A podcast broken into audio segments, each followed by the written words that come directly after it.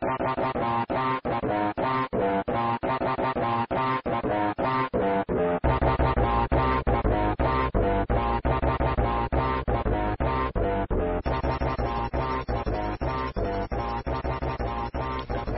aqui é o Hugo e começamos mais um Visão pelo PC. Nesse episódio, o nosso repórter de campo, o André, fez mais uma pesquisa e vai explicar um pouco mais sobre o que ele acabou descobrindo dessa vez. Confira comigo. Então, galera, chegou uma revista da PUC e eu vi uma reportagem muito bacana sobre inclusão digital para a terceira idade.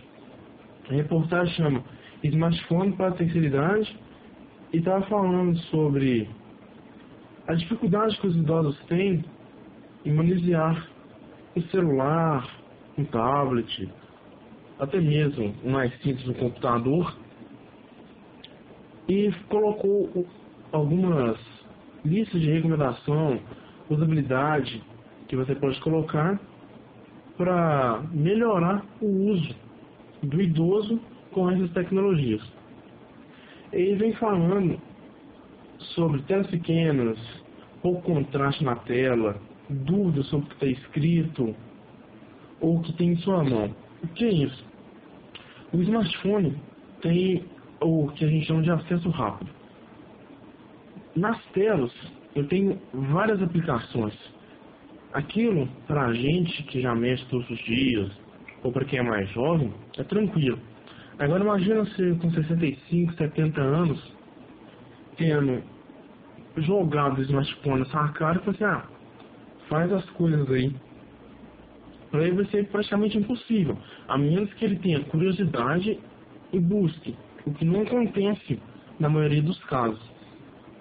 Então ele colocou algumas listas de recomendação, eu vou falar cada uma e vou explicar um pouco delas. A primeira ele fala instruções básicas de operação nas primeiras interações do usuário com o aplicativo. Acho que isso não é só com os idosos, acho que para todo mundo. Por quê? Você pegou aquele software ou aquela aplicação pela primeira vez. Se você já sabe o que, que ela faz, tranquilo. É uma, uma versão atualizada que você já usava, beleza. Mas se for uma coisa inovadora, uma coisa que você nunca viu, você usar pela primeira vez é sempre difícil. Você sempre vai ter uma certa dificuldade ou até um receio de fazer alguma coisa errada. Se tiver instruções básicas a cada passo que você fazer na primeira interação, na segunda ou a sua escolha, vai ficar muito mais simples de você usar nas próximas vezes. Tudo que você faz diversas vezes se torna mais simples. Então eu acho que essa primeira instrução é uma coisa legal. A segunda é frases curtas alinhadas à esquerda. O que é isso? Junto com a primeira, a cada passo que for fazendo, ter as instruções. No caso, o que é aquela que ela faz? Se eu apertar tal botão, qual vai ser o retorno que isso vai me dar? A terceira, que eu acho que também é uma das mais importantes, é o tamanho da letra. 10, 12, 15, aí varia. Qual é o tamanho ideal? Isso vai variar de pessoa a pessoa, para o idoso já tem que ser uma letra maior. Porque com o problema da visão, vai ser um pouco complicado ele ter essa visualização e fazer o que ele quer. A quarta, botões com retorno visual ou sensitivo de pressionamento com dimensões. O que acontece? Você aperta o botão. Isso que acontece com a gente mesmo, cara. Você está fazendo alguma coisa lá, aperta o botão errado. O que acontece? Você não sabe o que você fez. Você não, agora eu perdi tudo. O que, que eu vou fazer? Aí você vai, procura, entra na internet, vê o que você pode fazer. Se você já tem dificuldade, imagina alguém de mais idade ou alguém que não tem tanta facilidade em mexer no computador.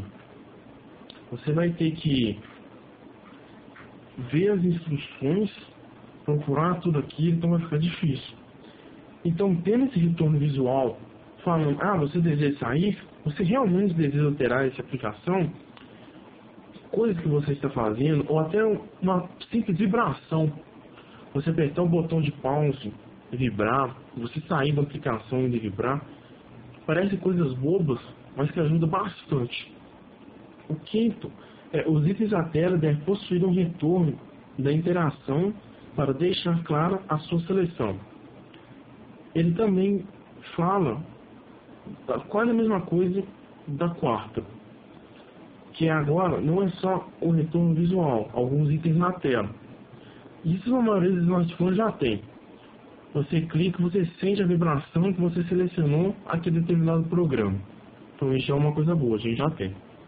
A próxima. Deve-se deve -se escolher de forma cautelosa as imagens e animações utilizadas, pois os desenhos não interpretados podem dificultar ou até mesmo impedir o uso do recurso. Cara, eu acho que isso não é só smartphone, isso é simplesmente para a internet. Você chega em determinados sites, tem tanta coisa, tem tanta imagem, você fica perdido, cara.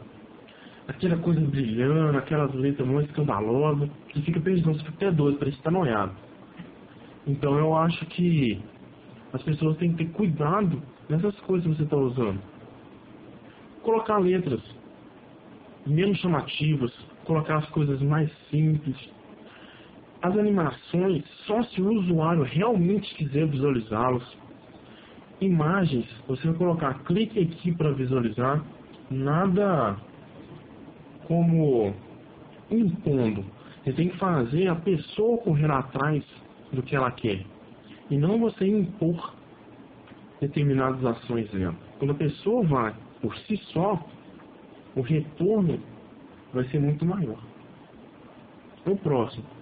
A rolagem da tela em substituição à barra de rolagem é recomendável. Por quê? Quando a gente é jovem, a nossa destreza é maior. Então você consegue colocar o dedo numa coisa pequena e fazer a rolagem. Você consegue utilizar o mouse e pegar a barra e fazer tranquilo. O mouse já tem essa adaptação que é aquela bolinha que eu não lembro o nome. Scroll, eu acho. Então você vai rolar e tranquilo. A tela vai para cima, para baixo, para o lado, seja o que for. Nos smartphones, agora está fazendo isso. Você não rola a barra, você rola toda a imagem. É a imagem que mexe, não a barra. E para finalizar a lista de recomendações, os botões rádio podem ser utilizados. A compreensão do funcionamento e a interação com componentes são de fácil entendimento. Colocar estação tal, número tal, letras grandes, falar o que está passando naquela estação. Quanto mais informações simples, sempre são simples. Você der ao usuário, mas ele vai gostar de mexer naquilo. Ele vai ter barreiras para a utilização.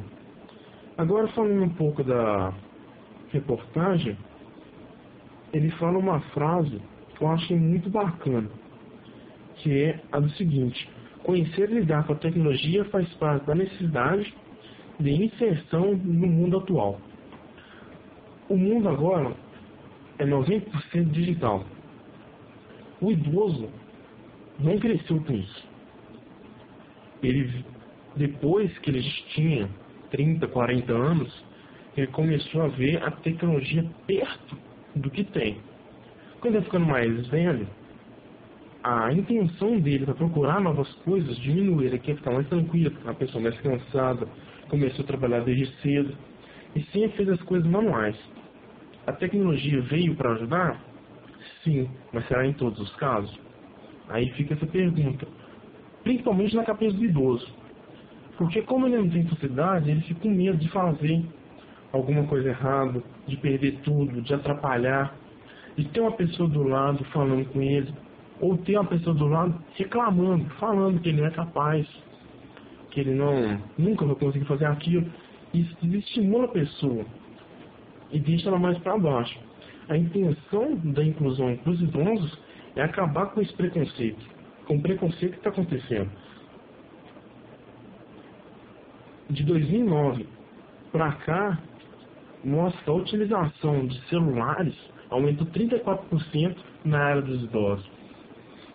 A gente tem é, amostras que uma pessoa tem de 2 a 4 celulares em média. Então, tem muito mais celulares que pessoas. é, a reportagem fala coisas muito bacanas sobre essa inclusão, sobre as pessoas ajudarem a pessoas de mais idade a incluírem nesse mundo. Eles falam da Maria Conceição Moreira Ferreira da Silva, que tem 71 anos, e é um bom exemplo de como a tecnologia se insere positivamente na vida dos idosos. Ela faz parte de uma geração que nasceu antes das palavras computador, internet e o próprio smartphone. Ela é ex-aluna do curso de informática básica e avançado no projeto PUC Mais Idade. Ela se sentiu muito animada e ela falou a seguinte frase: faz a gente ver que é tão capaz quanto os jovens. Eu acho que essa frase a gente pode parar e refletir e ver sobre muitas coisas. Não só na parte da inclusão, mas o ensino de vida. Que a gente tem a ideia de que o idoso não mais, de que o idoso já é uma coisa descartável, e são as pessoas jovens que são úteis. Eu acho que no que a gente está vivendo agora, a gente tem muito mais a aprender com o que é idoso do que com a pessoa jovem. Precisa de gente fazendo tanta coisa errada e o jovem está lá quieto em casa, né? Então a gente já pode ter uma noção disso. As coisas que ele viveu, a gente pode colocar na nossa vida como as nossas experiências. Então acho que a troca de informações entre uma, uma época e outra é muito importante, muito mais do que se sentar na frente do computador e mostrar para ela, impondo ao que ela tem que fazer. Acho que a troca de informação vai melhorar muito mais isso. Mas voltando para a reportagem, ele lista, como eu já falei, recomendações de usabilidade para interface de aplicativos para smartphones, com foco em terceira idade.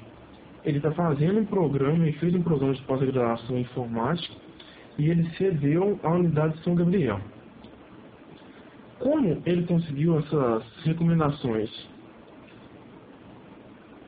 Foram necessários diversos entrevistados desse grupo e uma bateria de testes filmados. Então, como a gente viu na matéria de HC, ele pegou pessoas, entre as que não têm facilidade, chamou essa a fazer determinados testes e filmou como foi esse primeiro contato. Após os experimentos, ele dizendo, eu vi as filmagens e catalogava os, re os resultados, gerando as estatísticas. Os testes demonstraram que as principais dificuldades para dominar o aparelho surgem em função da perda de memória, visão e sensibilidade tátil, decorrente do processo natural do envelhecimento. Então, o que a gente pode perceber com isso? Perda de memória. Você tem que fazer um aplicativo que usa a menor porcentagem de memória do usuário. Usa memória computacional. Tudo que é gravado no computador e retorna para o usuário.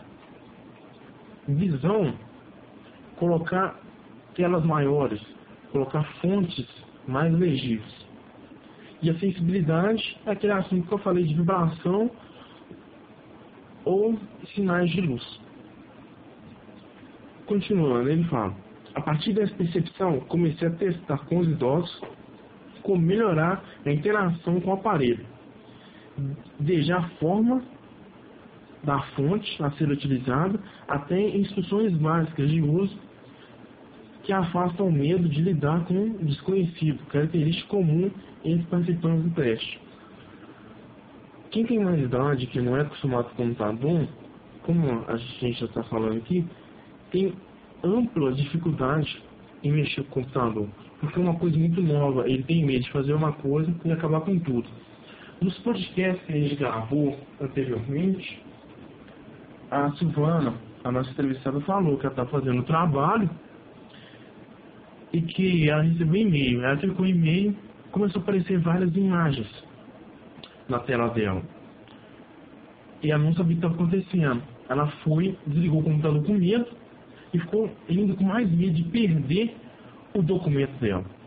Só como o Windows 7, Windows 7 e o Office 2007 tem a ferramenta que guarda automaticamente o que você está digitando, ela não perdeu, então ela deu sorte disso. Ela não sabia que tinha, mas acabou que ela desligou o computador, ela parou com aquelas imagens e conseguiu depois continuar. Mas por que ela desligou? Ela podia, se ela soubesse, colocar algum código, alguma, usar alguma determinada ferramenta e acabar com isso. Mas como a pessoa não sabe, tem medo do que vai acontecer, ela vai mais sensato, vou desligar para continuar tendo controle. As barreiras que o MOL diz. Apesar das dificuldades hum, na manipulação dos aparelhos, na manipulação dos aparelhos, a cidade de 2009 mostra, como eu tinha dito, um crescimento de 39% dos idosos brasileiros que utilizam aparelho celular. Eles acham que o idoso está buscando conhecer e lidar mais com essa tecnologia para conseguir ingressar nesse novo mundo digital. Ele falou uma frase também que eu achei muito interessante que é o idoso ganha uma injeção de autoestima, já que um dos maiores desafios da idade é não de compreender, é não depender de outra pessoa, e sim se sentir um indivíduo autônomo. O idoso ele não quer sentir a pessoa parada, a pessoa que não consegue fazer. Você tem que estimular ele e falar que ele é capaz e de fazer ele correr atrás do aquilo que ele quer fazer e vai se tornar uma coisa interessante. Porque a troca de informações que vai ter entre o usuário já que utiliza essa facilidade e o novato vai poder ter essa troca e um ajudar o outro. Às vezes você acha que você é bom em uma coisa, só que você não sabe muito bem toda a aplicação daquilo lá. Você souber tudo de alguma coisa, eu acho que você está sendo muito. Como é é a palavra? A pessoa está sendo convencida. Você não sabe tudo de determinada aplicação. Você pode ser muito bom naquilo. Mas saber toda aplicação de determinada coisa, já está falando demais. Então, às vezes você vai aprender com o idoso. Então, acho que seria uma troca muito bacana. Então é com isso eu estou fechando o podcast. Até a próxima, galera. Um grande abraço. Então é isso aí, galera. Essa foi a nossa pesquisa. Até o próximo. E aqui vai um abraço.